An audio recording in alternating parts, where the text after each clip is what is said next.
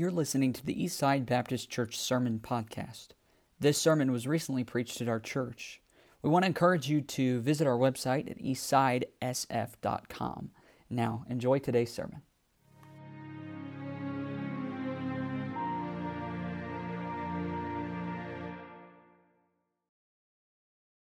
One pastor, not my message today is not necessarily a Father's Day message, although it's going to tie in just a little bit.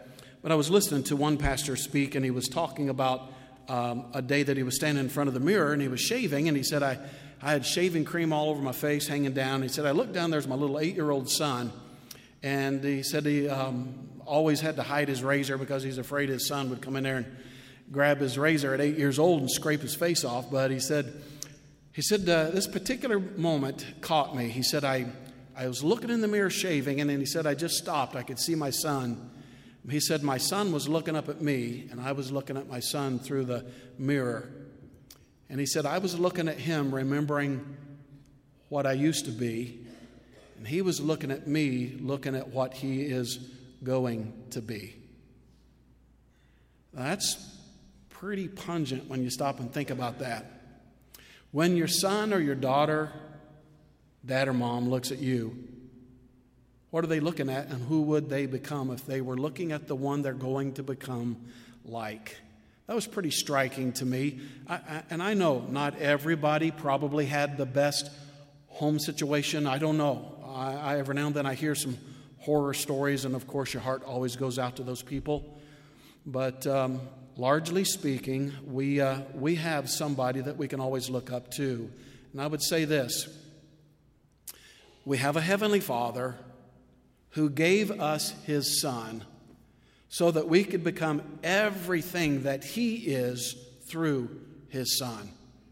So whether your, whether your home life was great, and I can honestly say I was very blessed, I've got an idea most of us can probably say that.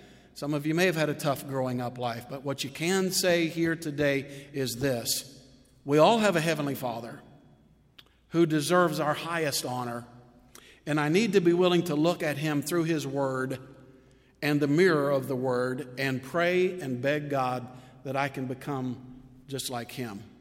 One day we will. We're caught up together with Him, we'll be with the Lord and forever in the air and so forth, but uh, till that day comes, my life ought to want to desire with everything I have in me to be like him. So we're in our we're in our Bibles this morning. We're in Matthew 27. And uh, I want to ask you to go down, if you will, to verse 26. We're going to go down to 26 to 44. Can you believe how fast we're going through this, guys? First snicker I've had out of some of you in weeks. Well, we are. I mean, look, 26 to 44, that's a large section of verses. We're going to get down through here before you know it.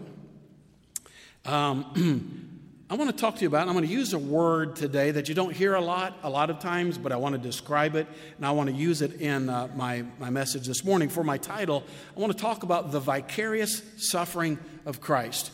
Now, I'm not going to ask you to say, but how many of you, um, number one, how many of you heard the word vicarious before? See your hand. Okay, put your hands down. How many of you know what it means? Yeah? Both of us. No, four. Yeah, just kidding. But uh, we, we just don't use it a lot today. It's not a term that you find in your everyday language. But oh my goodness, guys, it's so fitting. And it's exactly what's going on in our passage here this morning. So I, I want you to look with me in Matthew 27. Uh, Barabbas has just been released, if you remember. They chose to release a thief and a robber and to, uh, you know, stuff Christ into his place and uh, make Jesus take the place of the wicked sinner. If you remember that uh, last Sunday's message, now, boy, it gets deeper and deeper as we walk along here, Matthew 27. Look in verse 26. The Bible says, Then released he Barabbas unto them, and when he had scourged Jesus, he delivered him to be crucified. Then the soldiers of the governor took Jesus into the common hall and gathered unto him the whole band of soldiers. And they stripped him and put on him a scarlet robe. And when they had plaited a crown of thorns, they put it upon his head and a reed in his right hand. And they bowed the knee before him and mocked him, saying, Hail, King of the Jews. You want to know how sincere that was? Look at the next verse. And they spit upon him and took the reed and smote him on the head. And after that, uh, after that they had mocked him, they took the robe off from him and put his own raiment on him and led him away to crucify him. And as they came out, they found a man of Cyrene, Simon by name. Him they compelled to bear his cross. And when they were come unto a place called Golgotha, that is to say, a place of a skull, they gave him vinegar to drink, mingled with gall. And when he had tasted thereof, he would not drink.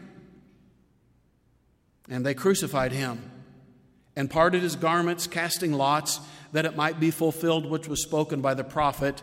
They, they parted my garments among them, and upon my vesture did they cast lots.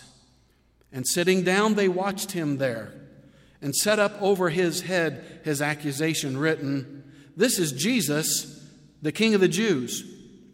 Then were there two thieves crucified with him, one on the right hand and another on the left. And they that passed by, you've got to try to envision this, reviled him, wagging their heads. Can you see them just shaking their head at him, mocking and making fun of him, and saying, Thou that destroyest the temple and buildest it in three days, save thyself. If thou be the Son of God, come down from the cross. Likewise, also the chief priests, mocking him with the scribes and elders, said, He saved others, himself he cannot save. If he be the king of Israel, let him now come down from the cross, and we will believe him. He trusted in God, let him deliver him now, if he will have him. For he said, I am the Son of God. This is all done in uh, just snide mockery. And then notice also the thieves also which were crucified with him cast the same in his teeth. We'll just pause there and let's have a word of prayer. God, I thank you, Lord, for passage of scripture like this, God, and uh, I, I never feel adequate preaching the Word of God, but when I get to a place like this, I realize how undeserving I am to even speak about what you did for us, and yet you've called me to preach. And so I pray your power and your anointing would be upon me, God, and help me to preach this word and to share with um, our folks here today exactly what was taking place here and we'll thank you for it.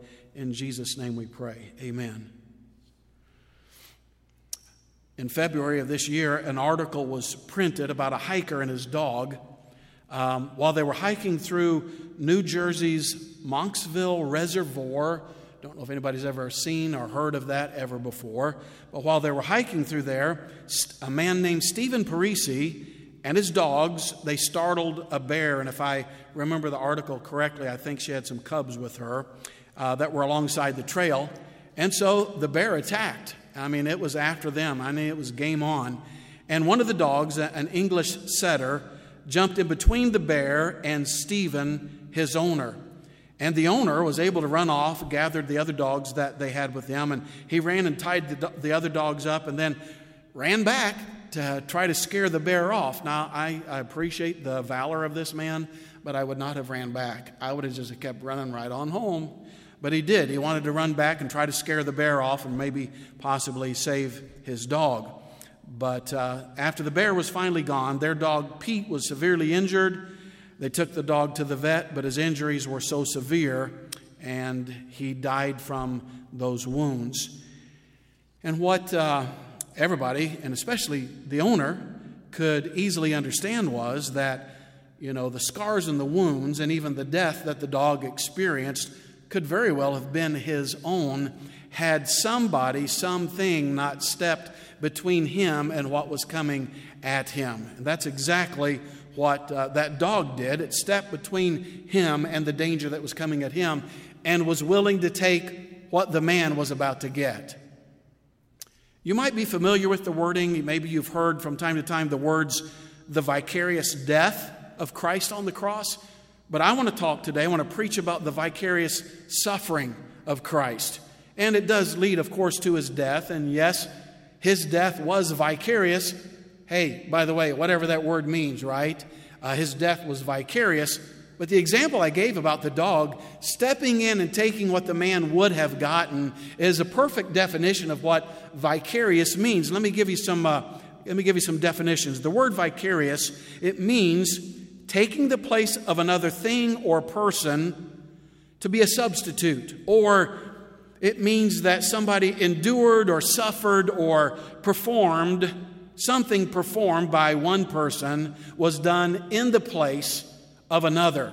It's what another person would have gotten, or it's what, uh, even in, in our case, it's what we deserved, and yet somebody was willing to step in between us and judgment that was coming to us and took our place. So that the attack that would have hit us, the judgment of God, God cannot stand unrighteousness. Unrighteousness must be punished. It just, there's just no way around that. The wages of sin is death. And so every man and woman born into this world had judgment coming at them. And yet the very Son of the God who demanded righteousness stepped in between his Father and us and took what we deserved. That's called vicarious suffering. Somebody else taking what I had coming to me. Last week we talked about the murderer and that the robber Barabbas, and I mentioned him already at the beginning of the message, how he was released from prison, from death row, so to speak, and, and how Jesus ended up taking his place, and how Barabbas was, guys, it was a perfect picture of what you and I were before we got saved. I mean, we were the ones that were held in the bondage of sin. We were the ones that had, you know, bondage and, and chains around us and bars of sin that held us in and made us do everything that Satan really wanted us to do. And yet, Jesus Christ took our place so that we could go free and he would suffer in our place. So, Barabbas being a perfect image of you and me. Today, as we watch Jesus Christ being tortured and crucified, let's get a full grasp, if you will, on the fact that Jesus was suffering vicariously for every Christian that's here this morning.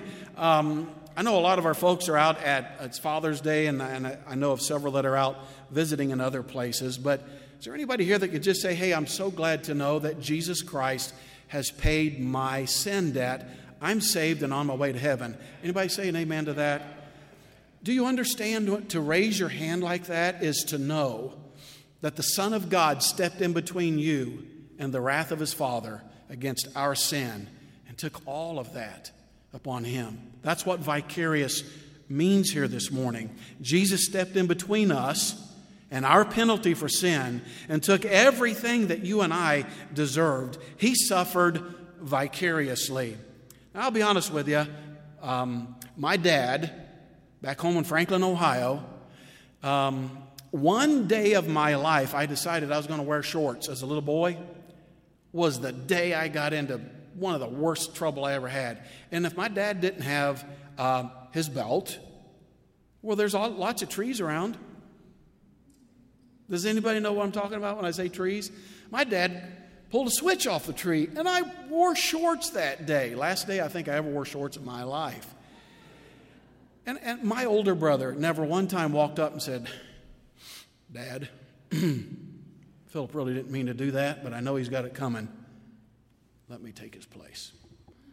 No. My, and I'm going to send a copy of this message to him uh, back in Ohio. No, my brother never stepped in for me, but I never stepped in for my sisters either. So uh, nobody ever really said, you know, can I, can I suffer for you? I, I really want to I really want to take your place. And rarely in this lifetime, guys, do you have people on this earth that will step up and say, I'll take your place. I was in court one time. A man was being sentenced to, man, it was like 15 years in prison. And I remember, uh, as a friend of this man, um, I came to, to support him, try to be an, an encouragement to him. And uh, just before the sentencing, the judge asked the question Does anybody have anything more they would like to say? And a young man stood up in that courtroom. I'll never forget this. It sent chills up and down my back. He said, Yes, sir, I have something I'd like to say. If there's any way that you would be willing to let that man go out the doors, I'd be willing to go to prison for him. Can you just give his sentence to me? I knew there was no way that was going to happen. I know in today's court system that, that you take the guilty one and the guilty one's going to go to prison, and that's exactly what happened.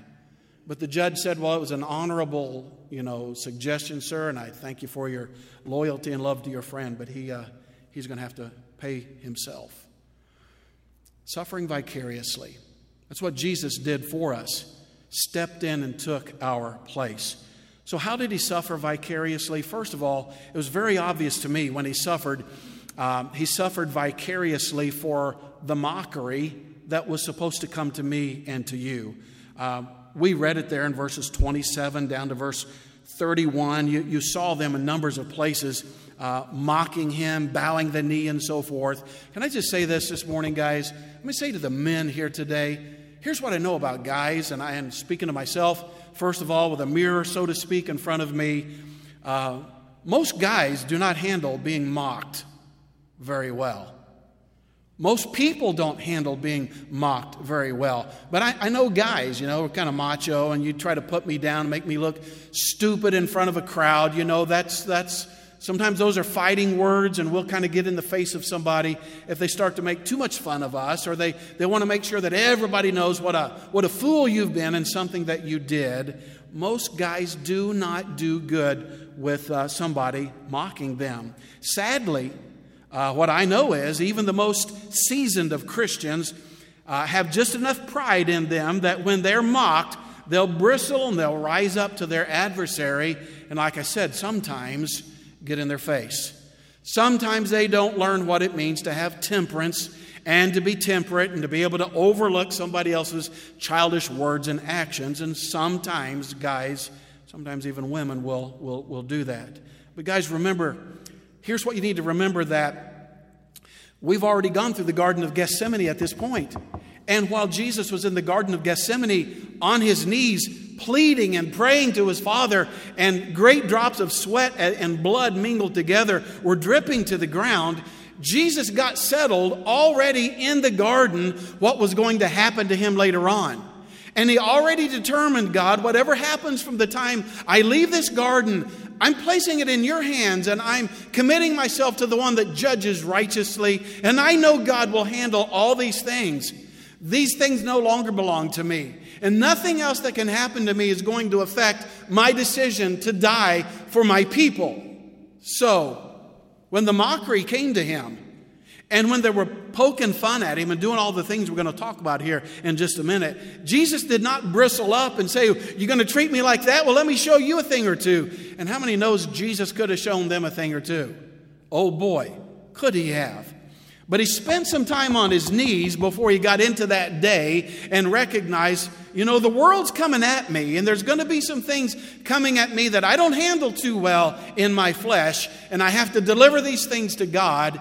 God help us to spend some time in our Gethsemane in the morning time to know that there are things coming at us every day of our life that in your flesh you're not going to be able to handle unless you spend some time with God alone and deliver some things over to the, to the Lord and not hold things so closely to yourself. So here they go. Um, first, the band of soldiers, they took Jesus into what is called the judgment hall or Pilate's house. And here they stripped him of his own clothing. And then in mockery, they put on this royal robe, a scarlet or purple robe upon him. Made it look like he was really a king, but it was all done in mockery. Um, and every king needs a crown, of course, you know that. And so they're thinking, how, hey, what can we put on him for a crown? And so they shaped one, as you know, out of the thorns from the area, placed it on his head. Man, I've heard all kinds of stories and songs written about the thorns. You know, we really don't know for sure if they were the long ones that we've read about or not. I do know that a crown of thorns would not feel so good. And then a king needs a scepter, you know, that rod that he would sit there and hold. So, uh, They, they, they took a simple little reed, you know, that grows up along the riverbanks, and they stuck it in his hand uh, to make him look like a make believe king. And then, guys, in pure mockery, They bowed the knee to him as if to bow before a true king. All along, they're bowing and poking each other in the ribs, laughing and snickering, while they cried, Hail, King of the Jews! And they look and laugh at each other and mock him with their knee bowed before him. And I'm going to tell you how many of you, you and I know and understand there's going to come a day those same men are going to bow down before that Jesus. They're not going to be there in mockery one day. They're not going to be making fun of a make believe king. They're going to be bowing before who they now know and understand that he is now the King of kings and the Lord of lords. But on that day, it was mockery. It was making fun of the God of heaven and they were making fun of the very one who was willing to stand between them and the wrath of his Father. They didn't understand that. They didn't know how to get on the right side of Jesus so that the deflection of his wrath would, would be deflected away from them. Oh no. They stood right in the presence of a holy God and mocked and made fun of him. That's what they're doing to our Savior. And after that, guys, anybody here ever been spit on? Yeah. Well, I know moms, those of you feeding that green stuff to your babies get spit on. We understand why that happens. Green baby food, come on, really? But, uh, and I'm not talking about the little babies that spit at you. I'm talking about somebody that, I remember I was in, uh, where was I? Arlington, uh, I think it was in Arlington, Texas, Bible college. And I remember driving my car. I was at an intersection. I was at an intersection and I was, was making a was making a right hand turn, and another car was coming around making a turn this way. Anyway, uh, they were going this way, I was going that way. They had their window down, I had mine down. It was a hot summer's day. And as they drove past me, something went all over my face. And I looked back in time just to see them pulling the glass back in, and the guy's laughing, like, I got that guy really good. And I'm like, what, what was that? What did they just throw on? It was just a glass of water. I was mad. Did you spend time in Gethsemane that morning? Not long enough. I, I should have spent more time with the Lord that morning. That, that made me mad in the flesh. But have somebody walk up to me and spit at me in the face, a grown man, does something to a man. It just does. It's not a good thing. And um, after they were done with all of that, bowing the knee and mocking and making fun of him, they began to spit upon him. One of the worst, most degrading things you can do to a man, treating him like a, a, a dog, less than a dog, and, and just so much mockery and, and making fun of him. And then after that, you know how they took the reed. And, and I don't know. Um, we, we think and I have a pretty good idea that when they took the reed and began to smite him on the head, that very possibly, if they were the long thorns, that it was possible that the thorns would, you know, slice into the, uh, at least through the scalp, probably not into the skull itself, but some would even think they would glance and come off back out another side. And, and I don't know if that happened or not, but I think it's conceivable. When they were done with that, they're having their fun. They ripped that robe off of him and put his own back on him. Later, he's crucified. And as he hangs there, people, and I'm reading on down to where we have already been, but if I can just tell you about it, people are walking by, you know, along with the chief priests, and even the thieves that are hanging beside him begin to mock him and saying things like, you know, if, if you're really the Son of God like you said you were, why, why don't you just come down from that cross? And, and disprove the claims uh, that these people are making about you. They would go on and say other things. Uh, you know, you know, you, you saved others, you can't even save yourself. Um, but guys, you understand Jesus knew what the facts were. Um, in my flesh, had I been there on that day, alongside of Peter and James and John and the other disciples, and watched the mockery and the fun they were making of him, there probably would have been something in me that would have said, Just come down. Take care of these guys. You don't have to go through this. Why, why are you staying up there like that? We know what you can do. We have seen the power that you have. Why don't you come down from there and show them that you really are the Son of God? You know the answer, right? Because if he had done that, this would not have been vicarious suffering. It would have been me suffering. It would have been you having to suffer. And Jesus knew that you and I, the only way I can take the wrath of his Father is to spend eternity in hell. And Jesus knew if he came down from the cross and he stopped the mockery instantly like that, then all the suffering that would have been placed on him would have to then come upon us. I'm so glad, like the song that was been, had been sung years ago, I'm so glad he didn't come down. I'm glad he was willing to stay on the cross. I'm glad he understood what vicarious meant and was willing to go all the way for us. Number one, thank God he took our mockery. Hey, Dad, can you imagine that being one of your kids up there? And yet, they say about the Heavenly Father, it pleased the Lord to bruise him. Because the Father even knew that what His Son was doing was going to bring us back into a right relationship with Him. He suffered vicariously by taking our mockery and then vicariously by taking our pain. Um, you're in Matthew here. Hold your place and go back with me, if you will, to John chapter 19. John chapter 19.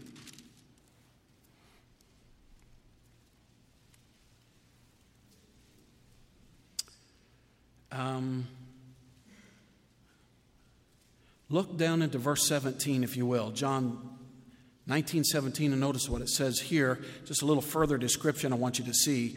And he, bearing his cross, went forth into a place called the place of a skull, which is called in the Hebrew Golgotha.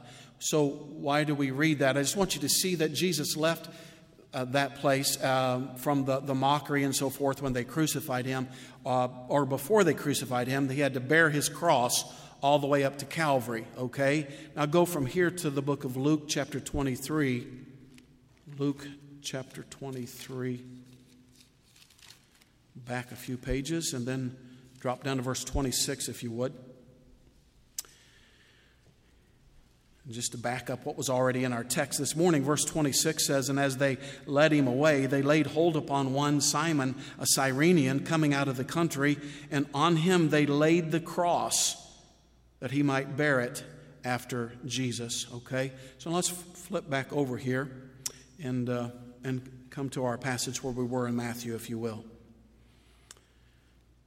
So vicariously he suffered my pain would you look in verse 34 of the text now? We're in Matthew 27. Uh, go back down to verse 34 if you would. And notice it, remember when we read this a while ago, it said that they gave him vinegar to drink mingled with gall. In another one of the Gospels, it said myrrh. And when he had tasted thereof, he would not drink. Why wouldn't he drink of that? I mean, after the beating and everything Jesus has been through, I have to tell you, the body goes through an extreme amount of uh, thirst. When, when you're bleeding, the body screams for water. It just does. And you, you, you want uh, some kind of relief of some sort. And as soon as they put it to his lips, and as soon as his tongue tasted what it really was, he refused it. He didn't want anything to do with it. I, I have an idea he probably spit in another direction to get what was on his tongue out of his mouth. So, what was this myrrh or this gall that we're talking about here, the vinegar and those things mingled together?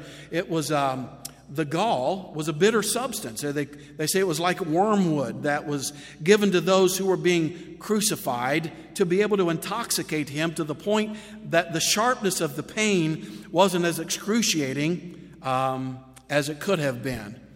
I've talked to people who get, how many of you get migraine headaches? Let me see your hands. Migraine headaches. Yep, I see your loved one is scooted far away from you as you were sitting with a, a migraine. But they say, I, you know, I, I take certain things and it all it does is just take the edge off.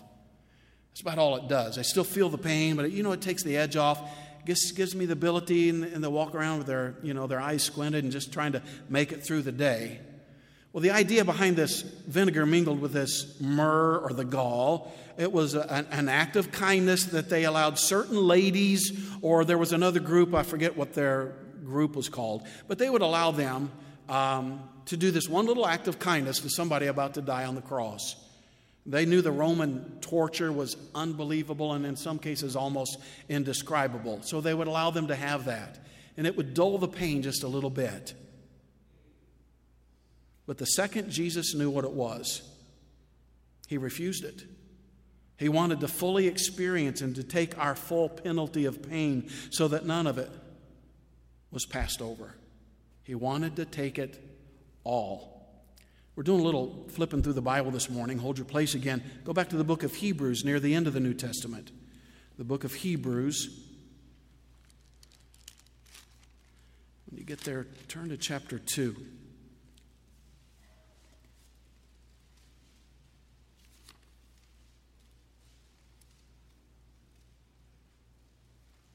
Hebrews 2. Look in verse 9. Please follow along. But we see Jesus, who was made a little lower than the angels, notice this, for the suffering of death. He was made for the suffering of death. And then notice this crowned with glory and honor, that he, by the grace of God, this is huge right here, should taste death for every man. To taste it all.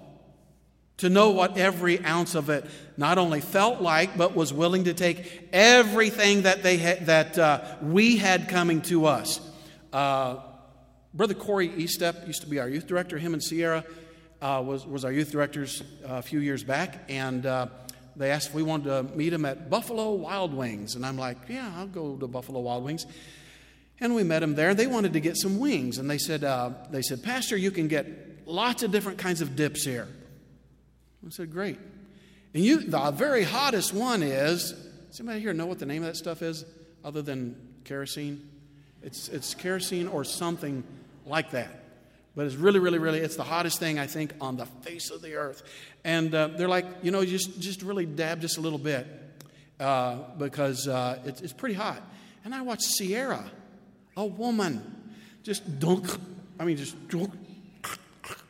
She says, It's pretty warm. Oh, I'm not going to eat any. Oh, come on, Pastor. No, I'm not going to eat any. Oh, come on, Pastor. You know what they were saying? Chicken. Okay. I stuck one in there just a little bit. And I stuck it in my mouth and I started chewing on that. Not too bad. Bah! I'm not, and I'm not exaggerating. Um, I was very calm just now when I did that because it was like 10 times that. I mean, if, if, you want to burn your tongue off, just pull it out and light a fire and then eat your chicken. I, that's what I say.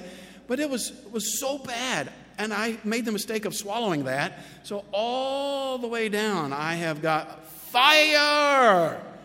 And I'm, I'm seriously, I'm in trouble. And I don't care who sees me. I grab my napkin and I'm just rubbing my napkin. And there are people in the restaurant watching me. I didn't care. I was dying. After a while, I got up, I ran to the bathroom. I stuck my head over a sink, turned the faucet on, and I'm literally, I'm going like, I grabbed paper towels and I'm scrubbing. And I stopped and I looked over. There's a guy standing there trying to dry his hands. He's looking at me like this. And I, I said, That stuff's really hot out there, isn't it? He goes, yeah. And he threw his towel away and took off. Man, I couldn't get it off my tongue. That was the hottest thing I ever ate in my life. The last time I'll ever do that. And I never go to Buffalo Wild Wings with Easteps ever again. So, why'd you tell that story? Because I thought about all that is in this world and all the wicked sin that you could ever come up with and every ounce of punishment that is supposed to be given for all those sins. And when Jesus tasted something that would lighten the load just a little bit, uh, he said, No, I want, I want to taste it all.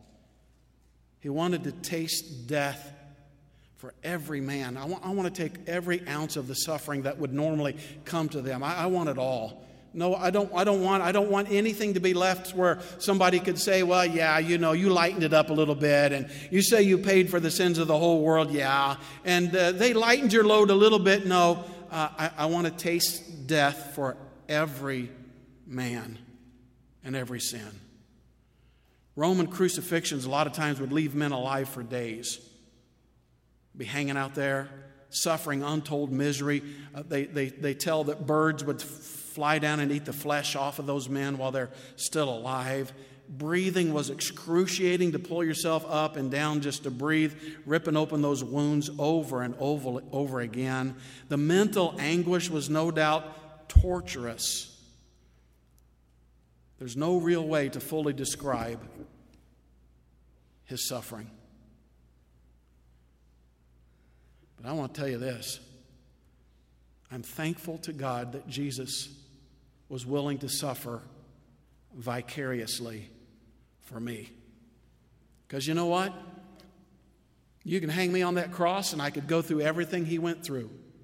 And I could die and they could put me in a grave, and you know the difference between me and Jesus? I'd still be in that grave with my sins all over me. He was the spotless Lamb of God, dying for the sins of the world. The only acceptable sacrifice God would accept for my sin was the spotless Lamb of God. I'm covered in sin. My life is full of sin. And those men down in the Philippines who every Easter will allow themselves to be nailed with these um, uh, stainless steel spikes in their hands and feet, and they'll hang there for just a little while, and then they'll take them down because they felt like they were paying for their own sins that way. Guys, they don't pay for one drop of their own sins because they're not spotless. They're tainted with sin. They are the problem. Jesus was the solution.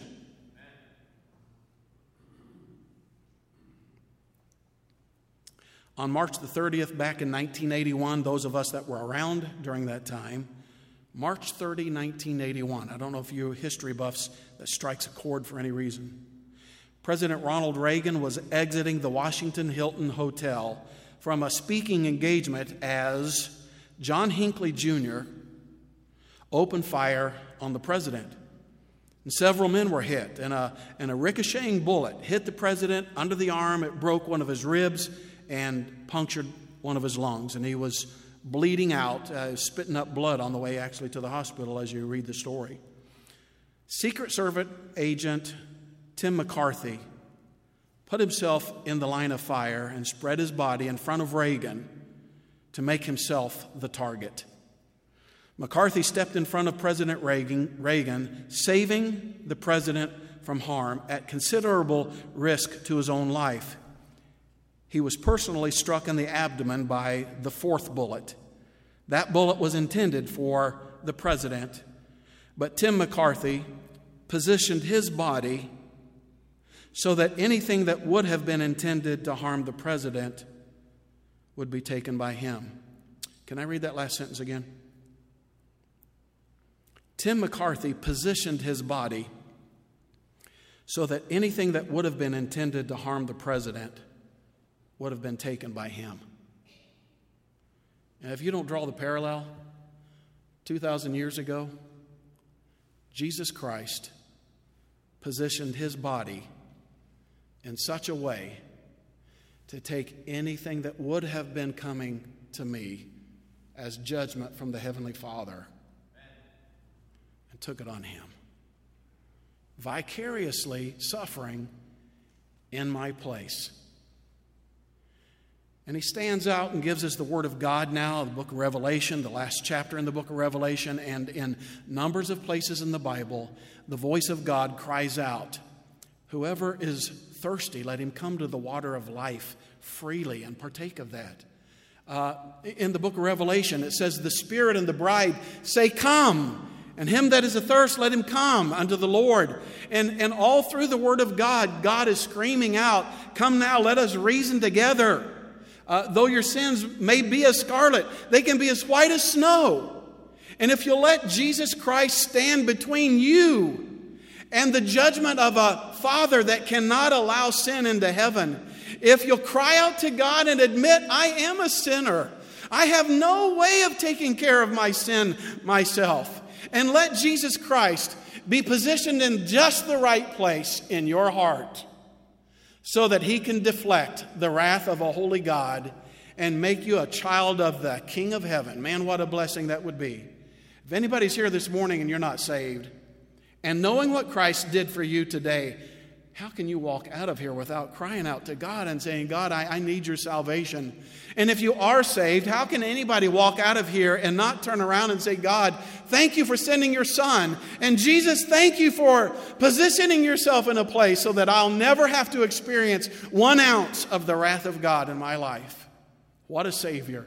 Can anybody say, what a Savior we serve today? And thank God for the vicarious suffering of the Lord Jesus Christ.